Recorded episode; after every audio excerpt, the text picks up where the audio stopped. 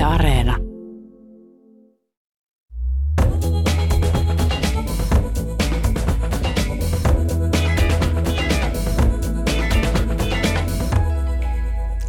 Kirjeet ovat kuin peili.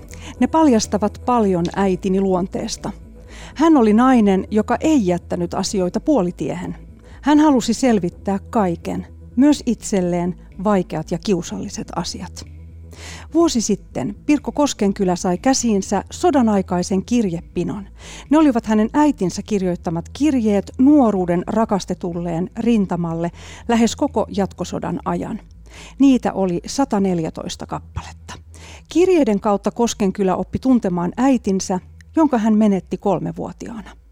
Koskenkylä kirjoitti Tule käymään kanssani kahden kirjan tästä kohtaamisesta. Minä olen Pia-Maria Lehtola. Kulttuuri Ykkösen vieraana on toimittaja ja kirjailija Pirkko Koskenkylä. Lämpimästi tervetuloa. Paljon kiitoksia.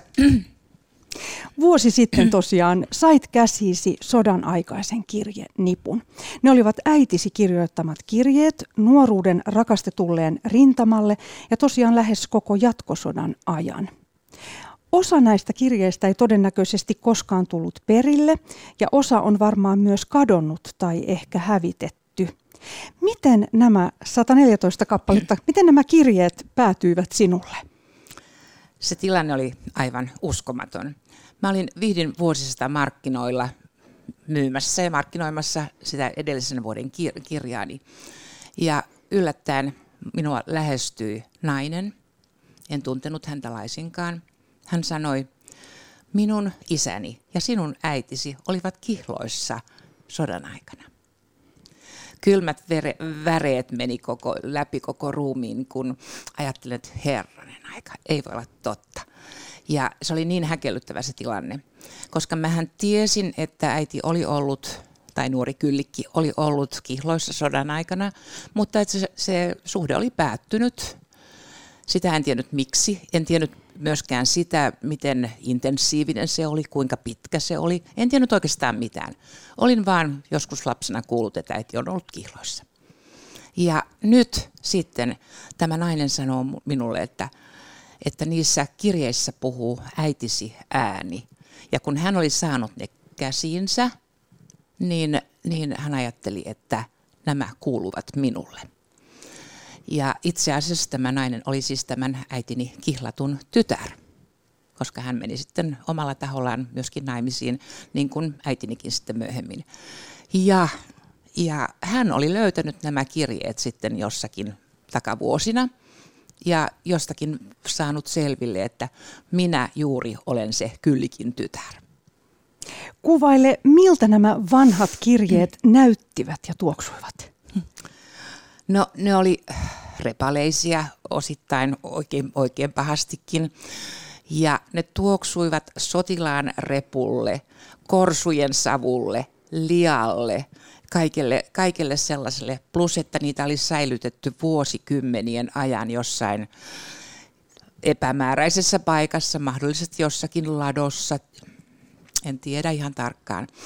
Ja, ja sitten, sitten ne oli päätyneet sitten semmoiseen paikkaan, että ne oli säilyneet ihan näinkin kauan. Mutta ne, oli, ne olivat niin kuin alttiina kaikille mahdolliselle tuhoutumiselle.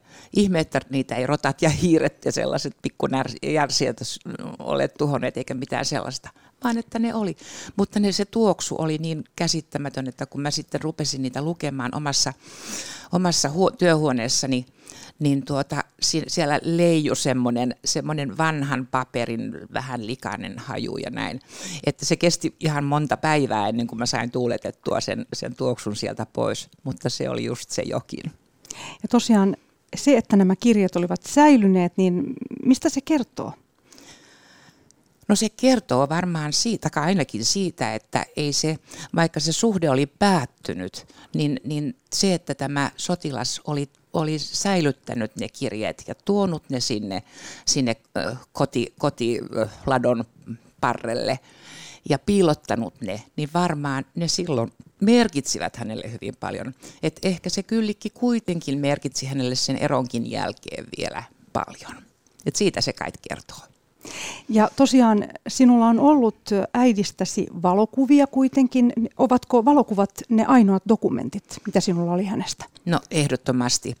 Kauniita, kauniita nuoren naisen kuvia ja muistan lapsuudesta sen, että, että se äidin kuva oli, oli ison kammarin piirongin päällä ja siellä mä kävin sitä aina kurkistamassa ja kerroin ylpeästi tuota vieraillekin, että tossa on mun äiti.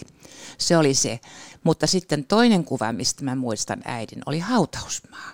Koska isoäiti, lähet, mummi, lähetti mua viemään lähes viikoittain kukkia sinne äidin ja muidenkin sukulaisten sukuhaudalle. sukuhaudalle.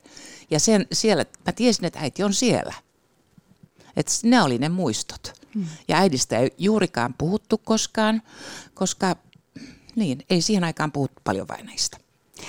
Millaisen, millaisen naisen tapaamme näissä valokuvissa?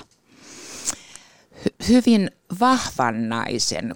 Hän oli, kuvissa hän oli hyvin vahva ja vakuuttavan tuntunen, vaikka sitten kun mä luin niitä kirjeitä, niin ehkä hän ei ollut kuitenkaan niin vahva kuin mitä, mitä niissä kuvissa oli. Ja hän oli nuori tyttö itse asiassa, vähän yli kaksikymppinen, kun hän tapasi tämän miehen, josta sitten tuli ilmeisesti hänen elämänsä suurin rakkaus.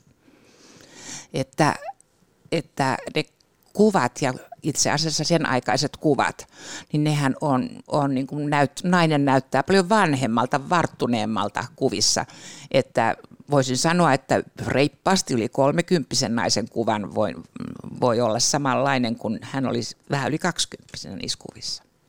Tummat hiukset ja usein mustiin pukeutunut. Nimenomaan, nimenomaan. Sekin, sekin tekee jo sitä ikää lisää. Aloitetaan päähenkilöstä, äidistäsi Kyllikistä. Miten kuvailisit häntä? Hän oli hyvin iloinen, myönteinen, hyvin työtelijäs. Hänestä käytettiin sanaa, että hän oli työmyyrä. Mikään, mikään ei häntä niin kuin pelottanut. Hän tarttui sekä naisten töihin että miesten töihin. Hän oli isänsä kanssa niittämässä ruista. Hän oli ajamassa, ajamassa hevosta, mil, hevosella milloin minnekin. Ja, ja, mutta ennen kaikkea siis positiivinen ihminen ja sellainen, että, että hänestä, hänestä sanottiin, että hän hän oli jopa niin kuin pyhimysmäinen. Ja siihen, siihen ehkä sitten, sitten vaikutti hänen kohtalonsakin myöskin ja varhainen kuolemansa. Tämä on mielenkiintoista tämä pyhimysmäinen. Millä tavalla? Mistä tämä pyhimys? No ensinnäkin tavallaan tätä, tämä kirjahan kuvaa hänen niin kuin nuoren naisen elämäänsä. Eli tässä on se yhden naisen, naisen elämä, nuoresta tytöstä 29-vuotiaaseen naisen elämään, johon se sitten valitettavasti päättyi. Mutta siihen mahtui kaikki se, mitä, mitä naisen elämään niin hyvässä kuin pahassakin voi sisällyttää. Ja, ja ehkä se juuri sit vaikutti siihen, siihen tietynlaiseen pyhimysmäisyyteen, tämä hänen varhainen kuolemansa ja hänen kaikki, kun muistelivat häntä, niin sanoivat, että, että, että hyvät ihmiset, heidät temmataan varhain pois. Ja tällainen, tällaisen lausahduksen mäkin muistan lapsuudessa kuuleni monta kertaa monen ihmisen suusta. Kirjoitat kirjassasi myös hänen uskonnollisuudestaan, hartaushetkistään ja anteeksi annostaan. Mistä hän oli saanut nämä vaikutteet? No koti oli tietenkin us- uskonnollissävytteinen, mutta myöskin mä sanoisin, että se mun isovanhempieni koti, jossa minäkin kymmenen vuotta itse asiassa sitten elin, niin, niin, niin, se, niin se uskonnollisuus ei ollut mitään ryppyotsaista uskonnollisuutta, vaan se oli elämää, silloin uskottiin Jumalaan ja, ja tämmöistä, mutta, mutta se ei ollut millään tavalla ahdistavaa. Kyllä mä näin sellaisiakin perheitä, jossa se tuntui todella ahdistavalta. Meillä se ei ollut koskaan sitä. Ja Kyllikki oli tietenkin saanut sieltä, sieltä nämä lähtökohdat. Ja tietenkin sodan aika oli omiaan lisäämään sitä vielä. Hän kuului kirkkokuoroon, lauloi siellä ahkerasti ja sota-aika, kuten tiedetään, oli sitä vainajien hautaan saattamista ja kirkkokuoro oli harva se päivä, harva se viikko sanotaan, laulamassa siellä milloin kenenkin haudalla. Ja se, että hän sitten, sitten niin kuin kaiken tämän eron ja sodan jälkeen, tai jo sodan loppuvaiheessa, meni kansanopistoon. Se tavallaan sitten vielä lisäsi sitä, tätä hänen uskonnollisuuttaan. Mutta mä en usko, että hän oli, miten, hän oli koskaan mikään semmoinen ahdasmielinen, vaan, vaan hänen, hänen uskonsa oli jotenkin iloista. Kirjoitat, että Kyllikki oli valmis ottamaan syyt niskoilleen, silloinkin kun se ei olisi ollut edes tarpeen. Ja että hän ehdon, ehdoin tahdoin olisi halunnut tulla revityksi rikki. Millä tavalla? Niin, silloin kun hänellä oli näitä vaikeuksia tässä suhteessa tähän suureen rakkauteensa, niin, niin, niin jotenkin mulle tuli semmoinen tunne, kun mä luin niitä kirjeitä, että, että olisi tehnyt mieli vähän niin kuin tyrkätä, että älä nyt ihan kaikkea ota niin kuin, niin kuin omille niskoille. Hän pyytelee niin kuin anteeksi sellaisia asioita, mitä hän ei ole tehnytkään. Että, että tytär on ehkä vähän toista maata sitten, että ei, ei, niin kuin, ei, ei tällä tavalla pidä. pidä. Täytyy, täytyy pitää itsensä kuitenkin myöskin, myöskin päättäväisenä ja jos on jotakin mieltä, niin on sitten sitä mieltä. Näissä kirjeissä on hyvin romanttinen sävy myös välillä. Siellä on myös kertomuksia ihan arkisista töistä, mutta tosiaan hän kirjoittaa usein Kuutamosta. Kuutamo on hänelle tärkeä. Mitä ajattelet tästä, että tämä Kuutamo aina aina tulee esille näissä se on, se on ihan totta ja sen takia se on tässä kirjan kannessakin tämä kuun kuva, koska se kuutamo, kun tietenkin mone, molemmat samanaikaisesti ehkä tuijottivat sitä kuuta. Silloin kun oli täysi kuun aika, niin, niin Kyllikki ajatteli, että siellä se hänen rakkaansakin varmaan, jos on vartiossa, niin katselee kuuta ja hän katselee kotona kuuta. Ja se heitä yhdisti. Ja niin monta kertaa hän tavallaan haikailee sen perään, että nyt on kuutamo, mutta ei ole kultaa. Ja on kulta, mutta ei ole kuuta että se kuut, kuutamo tulee niin monta kertaa siellä esiin. Ja tosiaan tulee tällainen romant, romanttinen nainen tästä, tästä mieleen näistä kirjeistä ja, ja kuitenkin tietyllä tavalla moderni nainen, koska ymmärsin, että tässä kuitenkin esimerkiksi oli, oli kyseestä, kyse ihan myös vapaasta esiaviollisista – seksisuhteestakin. Tode, todennäköisesti ihan selvästi näin olikos, mutta eiköhän se niin ole, että siihen aikaan se oli varmaan aika yleistä. Jos ajatellaan, että sotilas on rintamalla ja tulee kaikkien paineiden jälkeen sieltä sitten rakkaansa luokse, niin kuinka niitä voi pitää sitten irrallaan toinen toisistaan, että, että ihan varmasti, varmasti siinä sitten syntyi tätä myöskin. Ja niin paljon kuin silloin siihen aikaan tietenkin syntyi sitten myöskin aviottomia lapsia, sehän, oli ihan, sehän on aina sodan aikana tämmöinen tilanne. Ja varsinkin kun ei ollut mitään ehkäisyjä eikä mitään semmoista, että se oli vähän semmoista, semmoista niin kuin pommilla pelaamista, että kuinka, kuinka tässä klaarataan tällä kertaa, käykö käry vai ei. Millainen Kyllikin suurin toive oli oman tulevaisuutensa suhteen? No Kyllikki, kuten nuoret naiset siihen aikaan, niin, niin hän, hän ajatteli tulevaisuutta. Hän, jokainen nuori nainen siihen aikaan, varsinkin maalla, halusi löytää sen oman rakkaan ja halusi suunnitella omaa elämää, omaa kotia ja, ja, ja omaa tulevaisuutta, vaikka kotona oli hyväkin olla, niin kuin kylläkin jossakin toteaa, että, että, että, että vaikka hänellä on kotonakin hyvä olla, niin silti hän, silti hän haluaa, haluaa päästä mahdollisimman pian siihen omaan onnelaansa, omaan kotiinsa. Ja, ja, ja sen takia, sen takia tämä oli, tämä oli niin, niin tärkeä tämä, tämä mahdollinen tuleva avioliitto ja siihen valmistautuminen. Luen pienen otteen yhdestä kir- kirjeestä. Sydämelliset kiitokset kaikesta hyvyydestäsi, jota sain lomasi aikana osakseni. Miten pääsit omiesi joukkoon? Pääsitkö lainkaan istumaan junassa, kun ihmisiä oli niin hirvittävän paljon? Minulle oli suuri ilo saattaa sinut niin pitkälle, että sain nähdä, kuinka mahdoton tungos rautateillä on. Rakkaani, et usko, miten ikävä minulla ja Ellenillä oli, kun juna lähti porhaltamaan kohti itää. Katselimme laiturilla junan perään niin kauan kuin sitä näkyi. Molemmat itkimme rakkaittemme lähdettyä tuntemattomalle taipaleelle. Raskas oli eron hetki teillä niin kuin meilläkin. Siinä ihanassa toivossa nytkin erkanimme, että taas pian tapaisimme ja että terveinä ja mieli reippaana pääsisimme siihen kauan haaveilemaamme oman kodin perustamiseen. Rauhaa me kaikki niin hartaasti toivomme rauhaa todella sen, sen takia, koska hän tiesi, että sitten viimeistään sen jälkeen, kun rauha on maahan tullut, niin sitten pääsee siihen oman, oman kodin rakentamiseen. Ja sen takia se rauhan toivominen oli niin monessa kirjeessä. Tietenkin siinä oli myöskin se pelko, että tuleeko se rakas sieltä, sieltä elävänä kotiin ja jos tulee, niin missä kunnossa. Ja sodan pitkittyessä ja huolimatta syvistä tunteista suhteeseen tuli sitten kuitenkin ongelmia. Tämä kirja on myös vähän kuin salapoliisiromaani. Tässä paljastuu uskomattomia asioita kirjeiden kautta ja yllättäviä asioita. Ähm, millaisia nämä olivat sitten nämä ongelmat, jotka ilmenivät? No, jos nyt ajatellaan sitä maailman aikaa ja sodan aikaa, niin, niin alkoholin käyttö oli varmaan aika yleistä niillä rintamamiehillä, kun ne pääsi loma, lomille. Ja, ja ei tämä rakaskaan suinkaan lasiin sylkenyt, vaikka eihän tietenkään, eihän mikään juoppo ollut, ei todellakaan.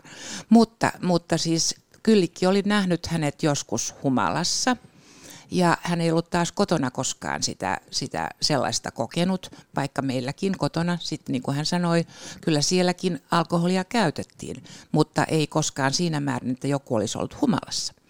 Niin tämä oli sellainen asia, että, että se varmaankin oli yksi, mutta hän ei uskaltanut puuttua tähän että hän ei uskaltanut sanoa, että, että tämä on nyt iso asia. Ja se oli omiaan, varsinkin siinä seurustelun alkuvaiheessa, jolloin hän mietti, että nyt voidaan vielä panna tämä suhde poikki, ei ole vielä kihloissa, ei ole mitään lupauduttu toisilleen, niin, niin nyt, on se, nyt se on mahdollista. Ja varmaan se tuli sitten myöhemminkin, mutta ei sitten kuitenkaan vielä pantu poikki siinä vaiheessa. Tämä oli yksi, yksi semmoinen koetinkivi.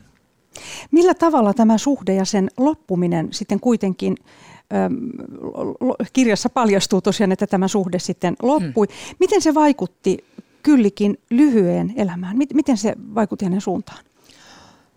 No nämä kirjeet tavallaan, mitä, mitä mä sain käsiini, niin, niin siis sehän loppu tavallaan, se kirjeiden, kirjeiden kirjoittaminen loppu siinä vaiheessa, kun mä kuvittelin, että tämä saattaisi vielä jatkua. Kihlaus oli purku, purkautunut, mutta he jatkuvat siitä huolimatta vielä monta monta kuukautta kirjoittamista. Ja sitten se, sitten se yksi, kaksi loppuu.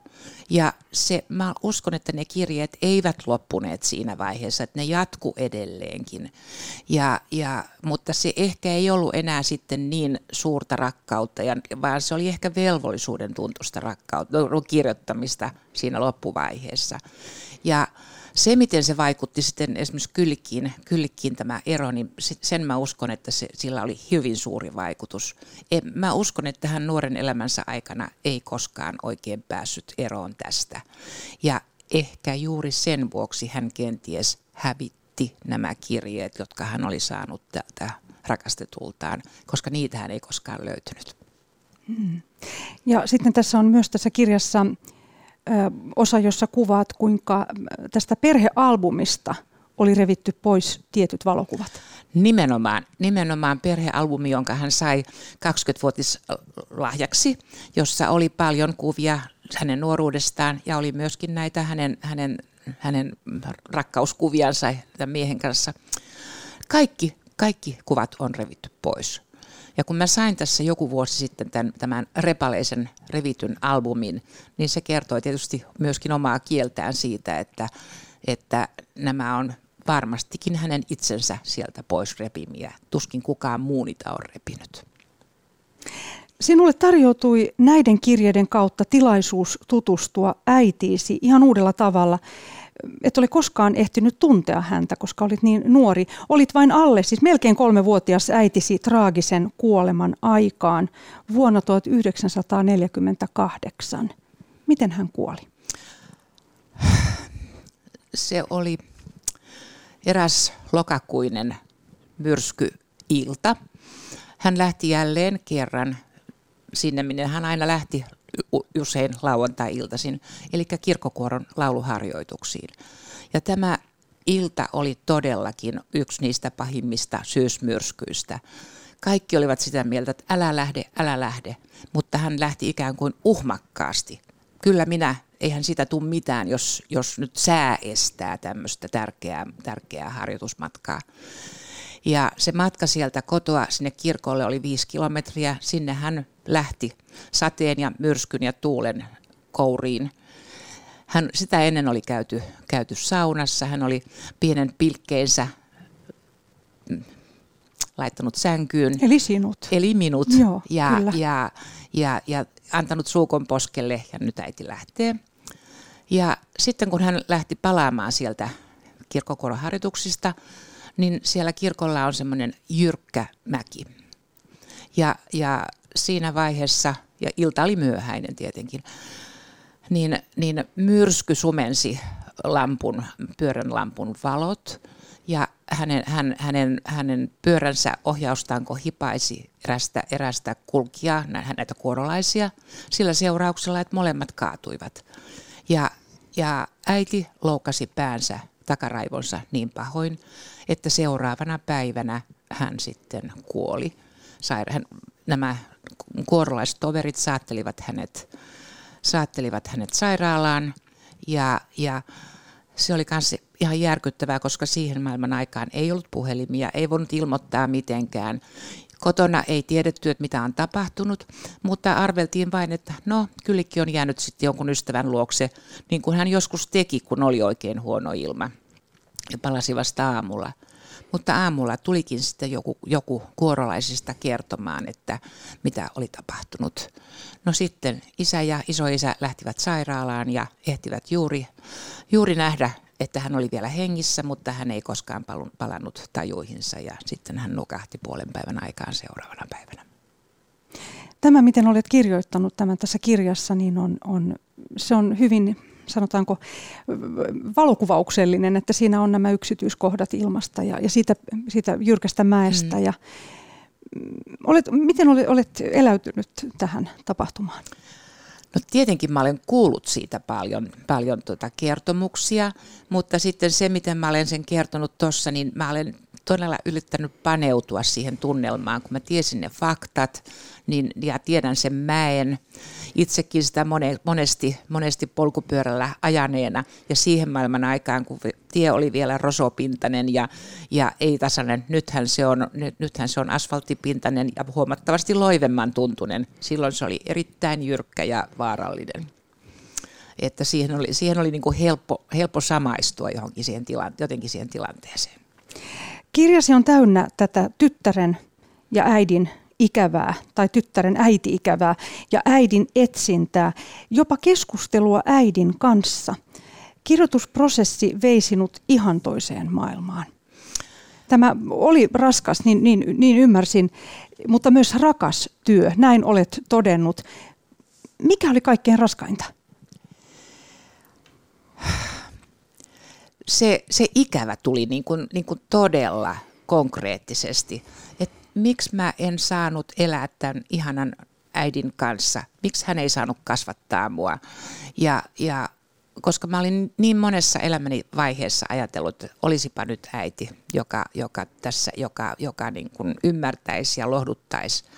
Ja, ja nyt kun se äiti tuli eläväksi, vereksi ja lihaksi, niin, niin, niin se tavallaan se, se puutos, jota ilman mä olen elänyt, onhan toki niin moni moni muukin elänyt ilman äitiä, eihän se, eihän se näin ole, mutta, mutta tota, tämä, tämä, kun se konkretisoitui tässä, tässä tuota, näiden kirjeiden myötä tämä äiti-ikävä.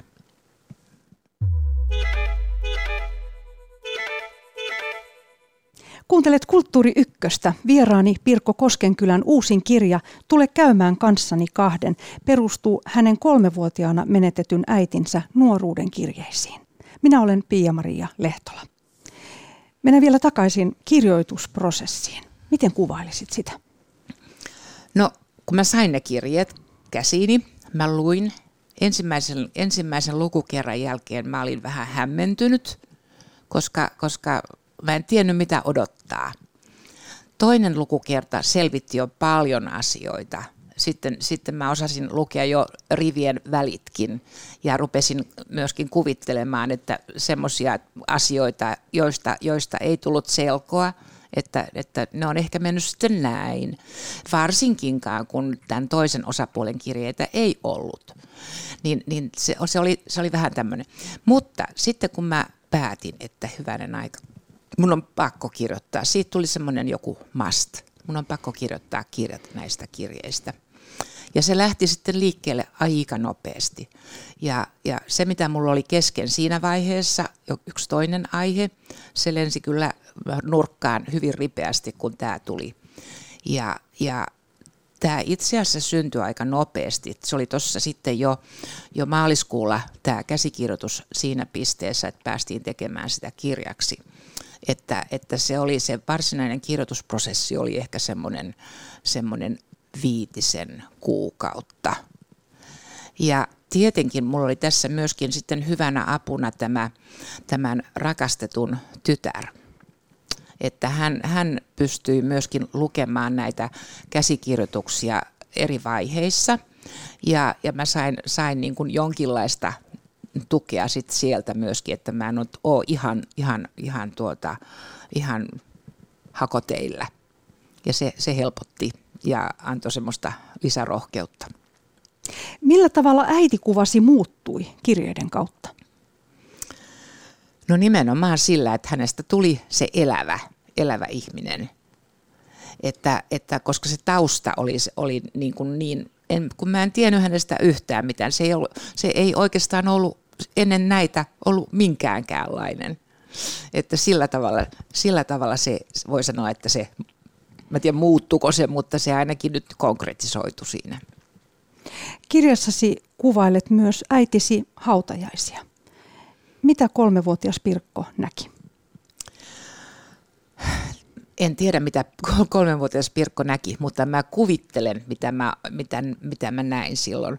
Ja, ja mä olen tietysti mä olen kuullut siitä erila- siis sukulaisilta isovanhemmilta, että mitä, minkälais, mitä oli tapahtunut.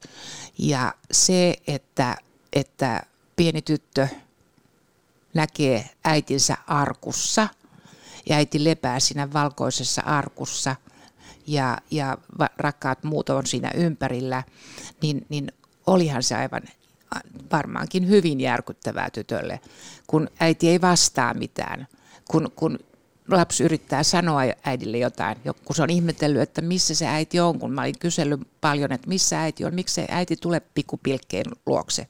Ja äiti ei tullut. Ja sitten hän, sit hän näkee sen, sen äidin siinä, siinä arkussa, hymyttömänä, kalpeana. Ja sit hän, sitten mä olen kuulemma paijannut äidin poskea ja sanonut, että äiti nukkuu. Hmm. Ja sitten kun ollaan kirkossa, niin siellä on tietysti on, on valtava määrä ihmisiä, kirkko, kirkon täydeltä väkeä, saattoväkeä, jotka kaikki itkee ja kaikki on suruissaan, koska hän oli, äiti oli hyvin rakas niin suurelle joukolle ihmisiä. Ja ihmettelin, että mitkä, mitkä on ne valkoiset, ei kun mustat hunnut, jotka on, jotka on naisten päässä ja kaikki itkee ja ja sitten se arkku on siellä kirkon edessä, siellä alttarilla – ja sitten se pikkutyttö varmaan ymmärtää, että se äiti nyt on siellä ihmeellisessä laatikossa ja kansi kiinni. Niin on siinä ollut ihmettelemistä. Ja, ja sitten haudalla mä olen kuulemma sanonut, että takas niin kuin ruvennut itkemään, että ei saa heittää santaa äitin päälle, kun sitten miehet rupeaa tunteettomasti heittämään sen valkoisen mm. laatikon päälle hiekkaa. Ja tämä tyttö ymmärtää, että se äiti on siinä laatikossa. Niin se on ollut varmaan aika, aika järkyttävää. Mutta sitten semmoinen asia, minkä mä ihan varmasti muistan näistä hautajaisista, oli se, että, että, että sitten kun hautajaiset oli ohi, niin salin pöydällä oli valkoinen syklaami ja se oli siellä kauan. Ja, ja sen oli kirkkokorlaiset sitten tuoneet sinne kotiin sitten ja ehkä siitä seuraa se, että mun täytyy aina jouluksi saada sykla- valkoisia syklaameja kotiini. Ja ylipäätään valkoisia kukkia. Mm. Luen otteen kirjastasi. Miten usein elämäni aikana olisinkaan kaivannut tämän lempeän ihmisen olkapäätä ja lohduttavia sanoja. Nyt vasta vanhoilla päivilläni sain löytää hänet, jonka äidin rakkaudesta jäin osattomaksi. Miten moni lapsi ei koskaan löydä äitiään, edes ihmisikä sitten kirjoitettujen kirjeiden kautta. Haluaisin Pirko Kosken kyllä kysyä sinulta, oletko elämäsi aikana löytänyt uusia äitejä korvaamaan tätä lapsena menetettyä äitiäsi? En. En ole, mutta kyllähän siis isoäiti, hänestähän tuli sitten itse asiassa mun, mun tota varsinainen kasvattajani, koska mä sitten jäin isovanhempien hoitoon äidin kuoleman jälkeen, niin, niin mulla oli hyvin, hyvin lempeä, ihana isoäiti, joka oli hyvin, hyvin äitini kaltainen, erinomaisen ihana ihminen ja samoin isoisä. Eli se rakkaus, mitä mä olen saanut elämäni matkaeväiksi, se tulee heiltä. Ja se voima, jota olen saanut, niin se tulee heiltä. Että siellä on ollut se varsinainen äiti. Muunlaista äitiä mulla ei ole koskaan ollut. Et vaikka, vaikka sitten isä, isä tuota, han, oli hankkivinaan minulle uuden äidin, kun hän meni, meni uusiin naimisiin. Mä olin silloin kymmenvuotias, mutta tästä uudesta äidistä ei tullut äitiä. Hänestä tuli äitipuoli. Kirjan nimi Tule käymään kanssani kahden on lainaus Matti Jäppisen sanoittamasta vuonna 1935 levytetystä Kyllikki-valssista.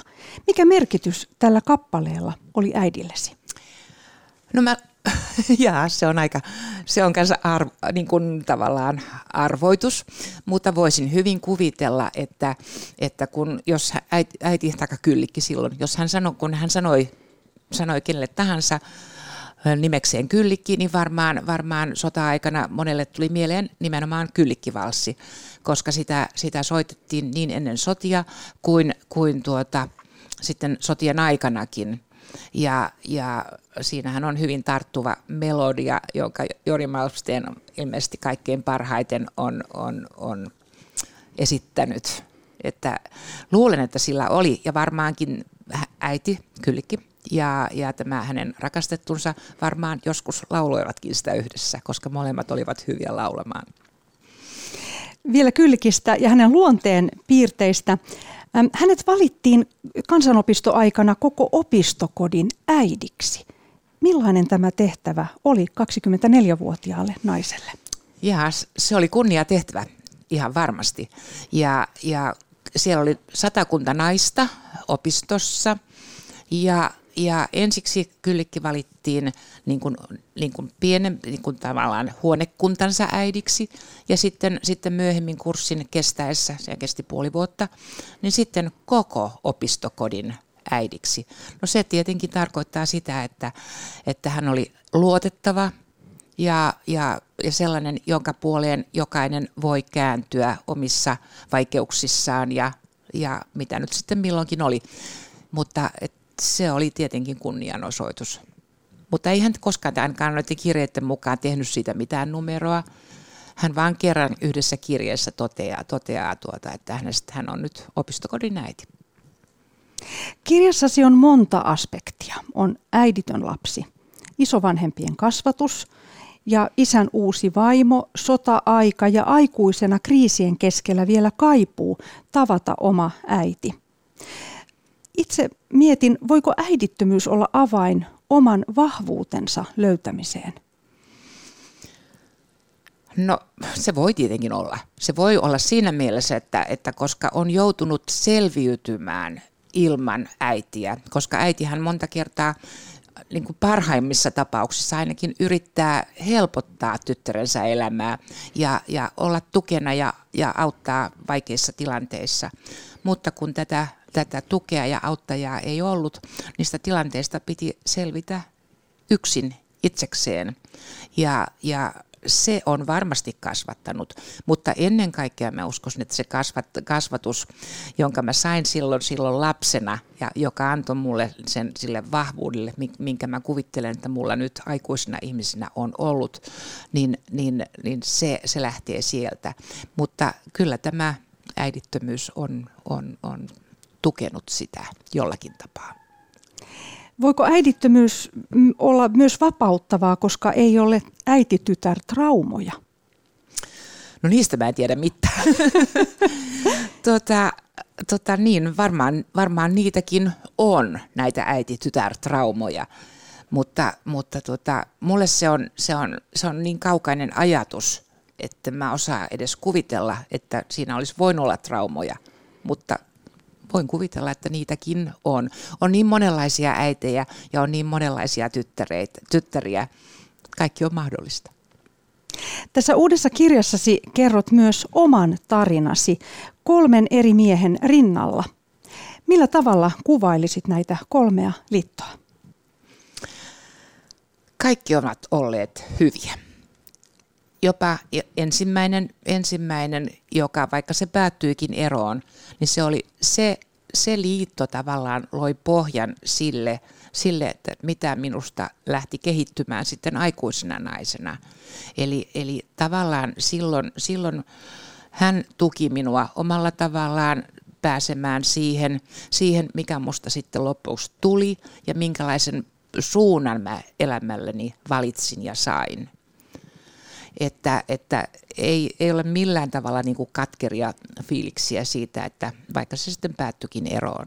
No sitten toinen tuli sitten taas, taas tuota, se oli lyhyt liitto, se kesti vaan vajaa kuusi vuotta kaiken kaikkiaan, siis yhdessäolo alusta loppuun asti. Hän yllättäen kuoli ja se oli, se oli myöskin hyvä suhde. Ja tuska oli tietenkin hirmuinen, koska tämä kuolema oli niin yllättävä. Mä olin 44-vuotias, kun mä olin leski. No sitten tämä kolmas liitto, niin se tuli sitten, se tuli sitten tota, reilu pari vuotta sitten miehen kuoleman jälkeen aivan yllättäen. Ja, ja mä sanoisin, että se on sitten ollut se, se, se, se on tietysti pisin myöskin kaikista suhteista. Ja me nyt sitten varmaankin mennään, mennäänkin loppuun asti näillä hapertuvilla poluilla, joka kummallakin alkaa tässä kohtaa edessä. Ja, ja, mutta hän vei mut sitten tuonne isoon maailmaan ja suuriin seikkailuihin. Ja että hänestä tuli sitten, sanotaan, mun kunkku. Mm. Ja tosiaan äh, tämän kolmannen avioliiton alku oli täynnä seikkailuja. Asuitte miehesi kanssa useita vuosia laivassa. Millaisissa seikkailuissa olitte? Veneessä. Veneessä? Joo. Seikkailuja oli. Me oltiin todella seitsemän vuotta asuttiin, asuttiin veneessä. Vene oli ainoa koti, maissa ei ollut mitään. Mutta vene oli kyllä, se, se ei ollut mikään, mikään pikkuvene, että se oli 21 metriä, metriä pitkä ja täysin viimeisen päälle. Vähän luksustakin oli ja kaikkea tämmöistä. Ja se oli moottorivene, jolla tarkoitus oli, että sillä me pystytään, pystytään ylittämään kahdestaan kaikki meret. Me ei tarvita miehistöä siellä. Samankokoinen purjevene olisi vaatinut miehistön ja kuka nyt miehistöä haluaa kotiinsa, ei kukaan tietenkään. Ja sitten näitä seikkailuja, kun sä olet tuolla suurilla merillä, niin, niin vaikka kuinka yrität olla hyvään aika, parhaaseen mahdolliseen aikaan aina, aina eri paikoissa, niin yllätyksiä tulee. Meri on niin yllättävä. Ja niitähän sitten tuli. Meillä koettiin monenlaista suurta seikkailua. Oli, oli merirosvot, oli taifuunit, oli hurrikaanit, oli, oli niin, hyvä. Ja kerran kävi jopa niin, että, että jouduttiin semmoiseen hyökyaaltoon ja, ja tuntui, että nyt tämä on meidän loppu, että se kaataa meidän veneen, vene menee ympäri, mutta eipäs tapahtunut. Se oli niin hyvin suunniteltu, että, että se ei kaatunut. Millä tavalla oma äitisi on ollut ajatuksissasi juuri esimerkiksi tällaisten kohtausten sattuessa? No nimenomaan. Nimenomaan siis sillä hetkellä, kun, kun tuntui, että nyt se vene menee ympäri, niin, niin sillä hetkellä mä sanoin, goodbye life. Mä, mä näin koko elämäni, elämäni mun, se meni niissä muutamassa sekun, hetkessä sekunnissa, se meni koko, koko elämä meni läpi. Ja siellä kyllä vilahti, vilahti myöskin tämä enkelisiipinen kyllikki jossakin taustalla. Ja kyllä mä uskon, että tästä kyllikistä äidistäni tuli mun suojelusenkelini, sillä, sillä niin monta kertaa on ollut sellaisia tilanteita, että tuntuu, että olisinko selvinnyt omin voimin näistä, jollei täällä olisi ollut joku korkeampi voima taustalla.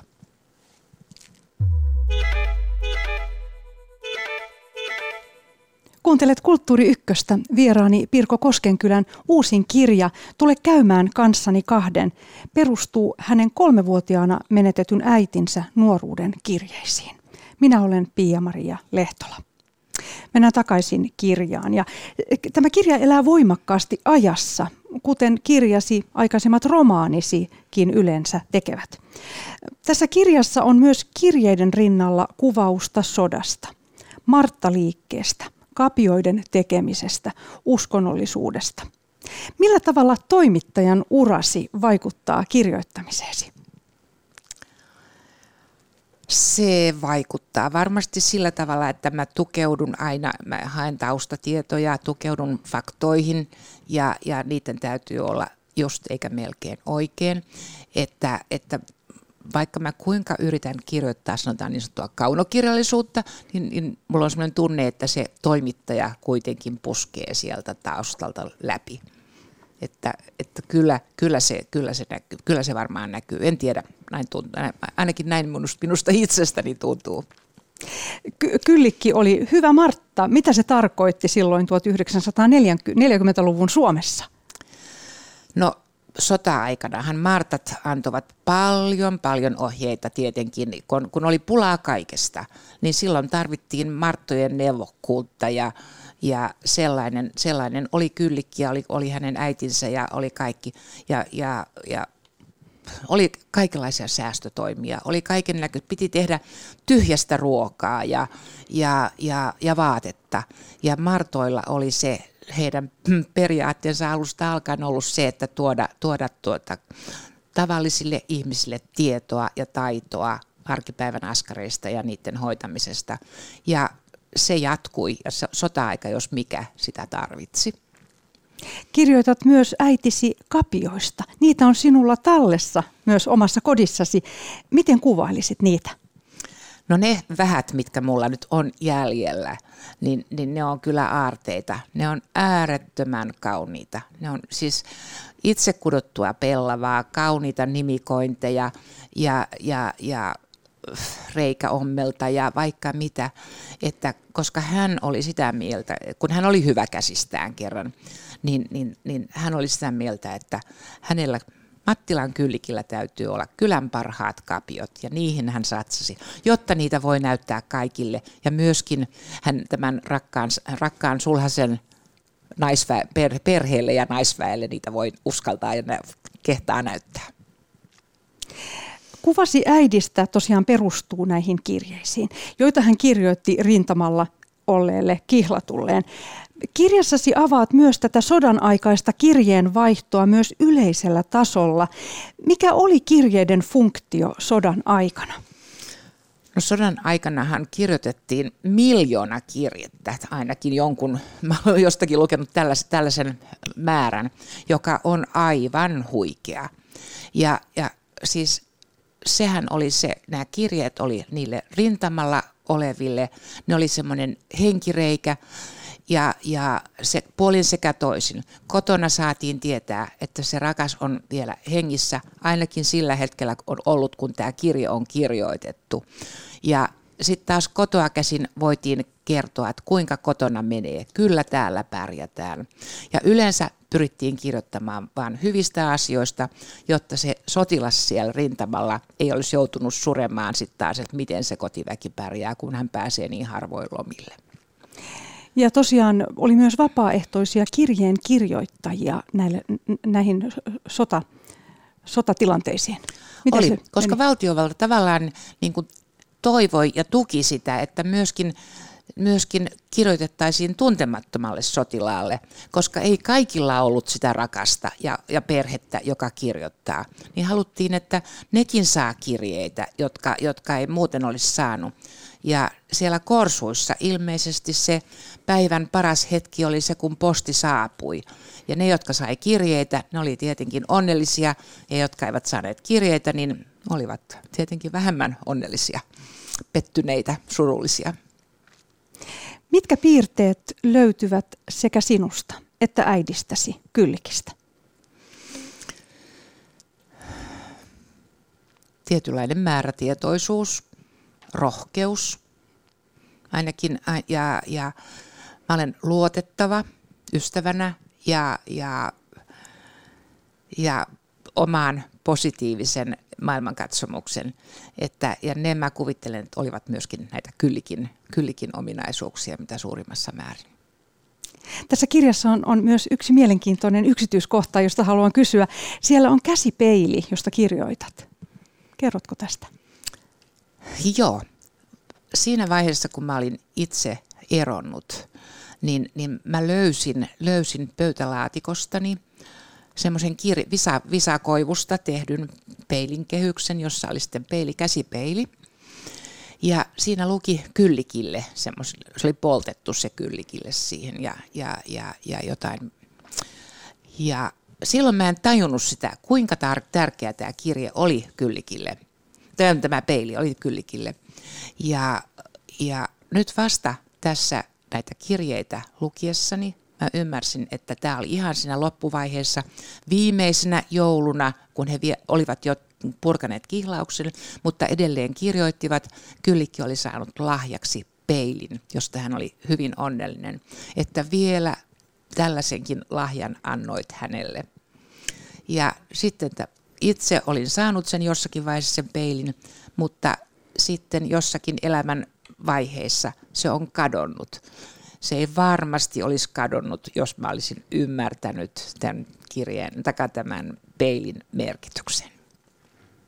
Nyt loppuun haluaisin pyytää sinua, Pirko Koskenkylä, voisitko lukea sivulta 278 omista ajatuksistasi? Tämä on ihan kirjan viimeinen sivu, viimeiset muutamat lauseet.